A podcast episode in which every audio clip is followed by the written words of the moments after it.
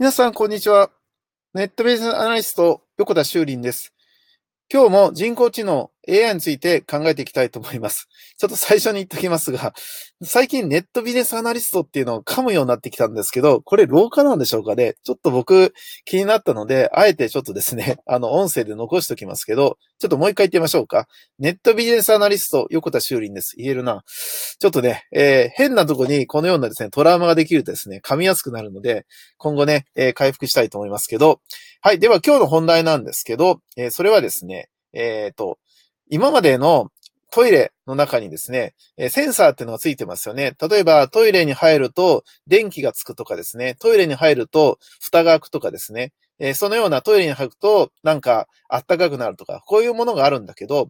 今回ですね、導入されたものはトイレに入って出るときにですね、忘れ物をしていると教えてくれるというものですね。あの、ネクスコ、えー、中日本、中日本って読むでしょうか、えー、中日本が導入したということで、まあ、天井のセンサーがついていて、例えば携帯電話とか、えー、傘とかね、こういったものを忘れる人が多いですよね。これを教えてくれるっていうものを作ったと。なんか一見ちょっと怖い気がするんだけど、まあ、考えてみれば簡単で、入る前と入った後で変わったことを感知すれば、えー、あの映像として違うものをね、間違い探しみたいなものができれば、えー、当然これできるわけですよね。例えば入るときには傘がなかったけど、あの、入った後、えー、傘が置いてあったら、えー、傘があるよっていうことで、それをですね、通知してくれるっていうものなんですね。なんかこう人に見られてるようで怖いんだけど、これはセンサーであれば、あの皆さんですね、あの、人に見られてるって感じがしないんだけど、これがカメラになるとなんかね、搭載されてるようで怖かったりするということで、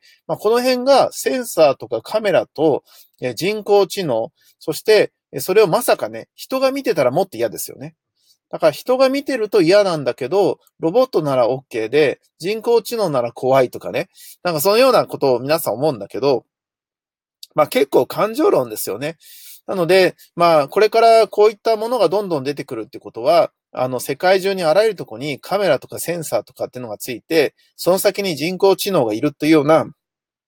世の中が来るんだろうなっていうことを、えー、今回のニュースを見て、えー、思いました。えー、でも確かにね、あの、トイレ忘れ物多いんですよね。僕もにかいぐらいね、携帯忘れたりとかして、ヒヤッ、財布も忘れたこともありますね。ヒヤッとしたことがあるんだけど、まあ、今後はね、トイレ出て、えー、あの、個室から出た時にですね、何かブザーかなんかで教えてくれたら、確かに助かるなって思いますね。